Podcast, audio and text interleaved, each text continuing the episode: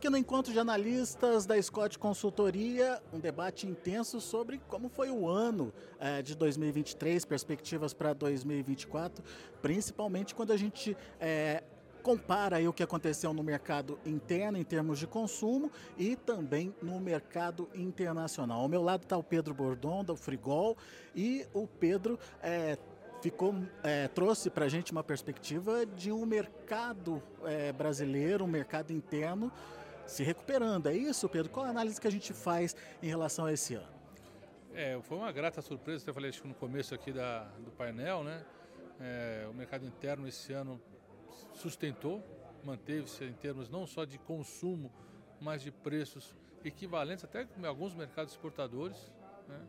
Foi um, foi um ano que o mercado de exportação, de uma maneira geral, né, é, teve uma queda de preço em dólar.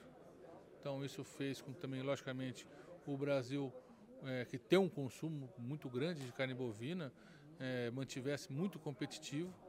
É, isso foi positivo, né, porque quando você vê um mercado como China caindo preço, outros mercados também como Europa, né, a, o Brasil deu um, uma, uma alavancagem nas vendas e na produção. De uma maneira geral, que isso foi muito produtivo e acredito também que dois mil e vinte e quatro tem, deva se manter no mesmo patamar. Isso tem a ver, pela análise de vocês, é, com o poder aquisitivo melhorando da população ou é a questão da oferta ter aumentado mesmo e a disponibilidade ter aumentado aí para a população? É, eu acho que são dois fatores, né? Eu acho que o nível de desemprego caiu, logicamente mais gente empregada, mais consumo de uma maneira geral, mas eu acho que o talvez o fator mais preponderante aí tenha sido realmente a queda do preço ao consumidor, né? A gente observou os preços recuarem na, na, no ponto de venda, né? Até foi comentado um pouco aqui de que nos anteriores, principalmente durante a pandemia, que a carne bovina ficou muito mais cara em relação às outras proteínas, abrindo aquele gap de preços e aí fez com que outras proteínas fossem mais consumidas. Esse ano se inverteu um pouco isso. Né? A carne bovina ficou, não digo, ficou mais barata, mas ela ficou mais competitiva, né? E logicamente isso tracionou todo o consumo.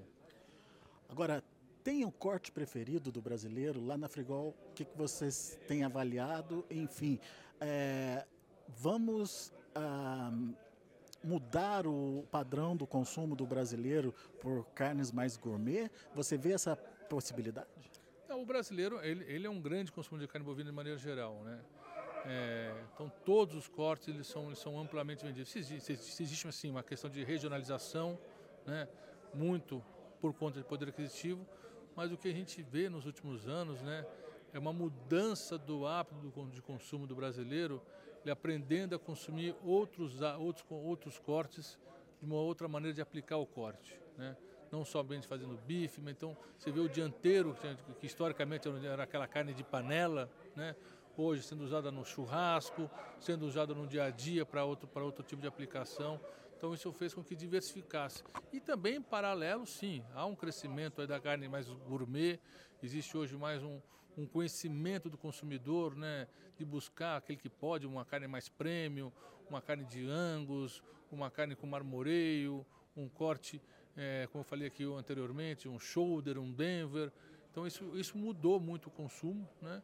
E isso, logicamente, de uma maneira, tem uma, tem, isso dá um reflexo na cadeia como um todo, que é positivo.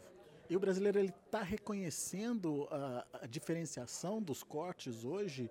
É, é, qual é o futuro disso? É aprimorar essa sofisticação do, do, do brasileiro? Eu não sei se é uma sofisticação, mas é realmente um maior conhecimento, né? O, antigamente tinha um, um, um conhecimento muito raso, né, de, de aplicações. Hoje foi crescendo isso, logicamente a informação chega mais rápido para o consumidor, né? O primeiro ele tem aquela resistência, depois que ele consome, gosta, repete o consumo. Então isso eu, eu acho que é uma tendência que não, não, não tem um caminho de sem volta, né? Uma tendência que ela veio para ficar. Vamos falar um pouquinho de mercado internacional. Afinal de contas, o mercado internacional teve a sua importância naquele momento é, que o Brasil tinha pouca oferta e um mercado, uma economia derrapando aí. A vinda da China fez o mercado explodir. Mas e agora? Agora que o, mercado, o consumo interno está se recuperando, qual o papel do mercado internacional, na sua opinião? O mercado internacional, ele sempre respondeu em torno de vinte por cento, vinte e cinco por cento, quando muito e tal, trinta por cento do, do, do, da produção nacional de carne bovina, né?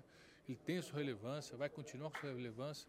O que aconteceu é que desse, dentro desse share de vinte por cento, trinta por cento, houve uma mudança nos últimos dez, quinze anos de players, né? Teve uma época que a Rússia era o grande mercado, a própria Europa, o Oriente Médio, né? E hoje a grande, o grande destino da carne brasileira é a China, né? Então a, a importância do equilíbrio entre mercado interno e externo é importante, você manter esse, esse tipo de, de, de, de, de, de balanço, né? E você vai estar sempre aí buscando novos mercados. O Brasil tá feito, tem feito um trabalho muito grande nesse sentido, né? De abrir novos mercados, levar a carne brasileira cada vez mais para outros povos consumirem. A China, é, esse ano não foi, oh, continua sendo um destaque em termos de volume comprado, mas não foi o diferencial em termos de ajudar o preço da arroba a subir, por exemplo. A China bateu no limite, é, é, tem, tem como expandir? Como, a, como vocês estão vendo a participação da China na exportação? É, esse ano a, a China, em termos de médias e médias de volumes mensais exportados, vai até superar o que foi o ano passado, né? A China continua sendo um, um, um, um, o principal destino da carne brasileira. O que a China está enfrentando, né, e tem sido talvez o grande entrave disso aí, é uma questão interna à China, em termos de política econômica, consumo na China, que ainda pós-pandemia não pegou a atração necessária, né? Entende-se aí, os, os, os especialistas, né, é, enxergam já para dois mil e vinte e quatro um consumo um pouco melhor em termos de China, e isso, quando se fala em consumo de maneira geral, sem dúvida também isso deve contribuir para a venda de carne bovina. Quais são os próximos mercados a se conquistar aí? Vocês falaram principalmente é, de uma região asiática aí, é, que tem um potencial muito grande é, por conta do, do, do, do, do, da necessidade que eles têm de consumo. Sem dúvida, sem dúvida. É, o Brasil, esse ano, abriu o México, né, que é um mercado importante. Tem trabalhado muito próximo para poder conseguir abrir o mercado de Japão e Coreia, né? É, alguns mercados já eram abertos, esse ano abriu um pouco mais Indonésia, que era restrito somente a duas empresas, agora já são mais de vinte empresas, diferentes plantas que são aí exportadoras para a Indonésia. É, e é um mercado crescente, né? Não só em termos de, de consumo, mas de consumo de carne bovina, que o, o, o Brasil, de uma maneira geral, né, os frigoríficos, a associação, enxergam como um grande destino da carne bovina no futuro próximo, médio e longo prazo. São mercados que podem, de repente, substituir ou pelo menos é, concorrer com a China, que hoje é o nosso grande comprador? É, eu não sei se é o caso de substituir, eu acho que talvez contrabalancear, equilibrar um pouco mais, né? Mas não é nem a, ninguém, a busca não é por, por uma troca, né? Talvez uma menor dependência, talvez sim, mas sim você poder ter um equilíbrio maior entre outros mercados, e outros mercados podendo consumir, Vietnã, Camboja, Japão, Coreia, tantos outros mercados que temos ainda, ainda para desbravar por aí. Seu recado para o produtor, o pecuarista que está ouvindo a gente, Pedro? Bom, como falei aqui no final do painel, né? Nunca foi fácil, não vai ser fácil, né? É, eu acho que no, eu parabenizo muito o Scott por esse evento, né, de trazer, de tentar integrar, integrar a cadeia. É importante, né, porque as dores que doem para nós também doem no pecuarista e vice-versa, né? Nós somos uma extensão da cadeia, né? Então, quanto mais próximos a gente entender, identificar o, o, o, o, o, os, os gargalos, as dores que são comuns, né, nós vamos poder ter uma melhor eficiência e, logicamente, o, o, o, o bônus lá, o prêmio vai, vai poder ser dividido entre, entre todas as partes. Daqui a pouco a gente volta com mais informações direto aqui é, do Encontro de Analistas da Scott Consultoria.